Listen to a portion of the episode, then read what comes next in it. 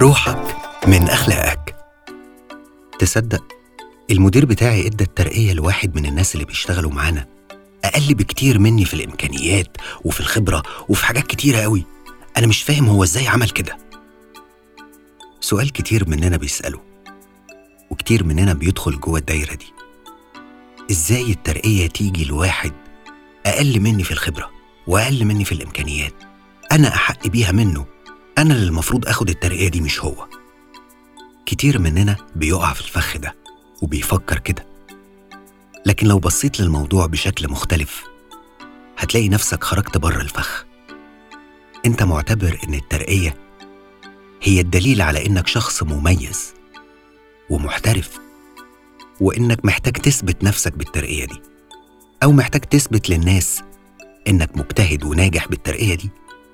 لكن الأصل هو إن احترافك واجتهادك شكل جواك خبرة مش موجودة عند حد غيرك. لو بصيت لنفسك بشكل مختلف هتلاقي إن القيمة الحقيقية جواك. يمكن الترقية دي ما جاتش دلوقتي. بس مش عشان أنت ما تستاهلهاش. لأ عشان أنت تستاهل حاجة أحسن منها. أو لأنك مش جاهز لها بشكل كبير. على فكرة مش دايما الترقية بتيجي لأنك عندك خبرة وبس أو لأنك شاطر في شغلك وبس.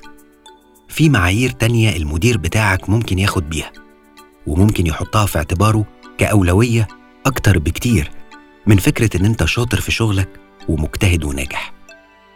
المعايير التانية ممكن تكون معايير نفسية ويمكن الطريقة اللي أنت فكرت بيها وصلت لمديرك قبل ما أنت تفكر بيها وعشان كده حس إن أنت مش مؤهل نفسيا عشان تاخد الترقية دي.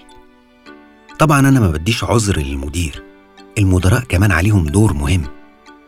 لازم يختار بعدل ولازم يدي الترقية فعلا للشخص اللي يستحقها مش لأغراض تانية. بس أنت يلي ما خدتش الترقية دي مش نهاية المطاف. ومش ده الدليل على إنك شاطر. ومش دي المكافأة الوحيدة اللي المفروض تاخدها. يمكن أنت عندك مكافأة أكبر بكتير من المكافأة دي بس لسه أنت مش جاهز لها. أو هتجيلك كمان شوية. خليك دايما فاهم إن قيمتك الحقيقية مش محتاجة ترقية.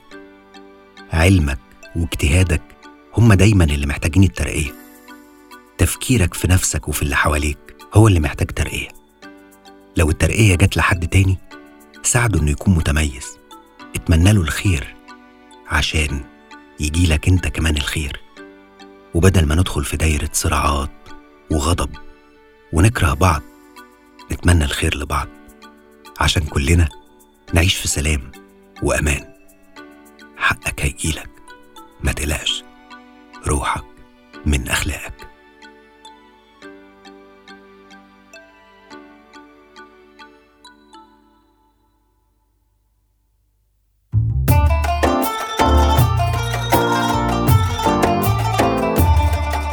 روحك من أخلاقك.